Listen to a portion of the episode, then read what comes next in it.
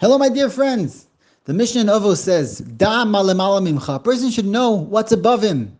Ein ro'ov, ozen shomas, v'chol ma'asecha b'sefer nichtavim. Every action that a person does, it's get written up there, up above.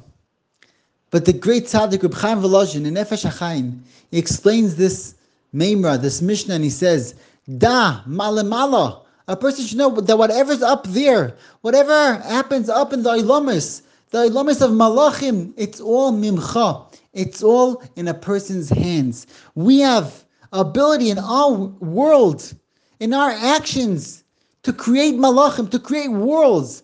Da malamala, whatever is up there, all the worlds above us is mimcha.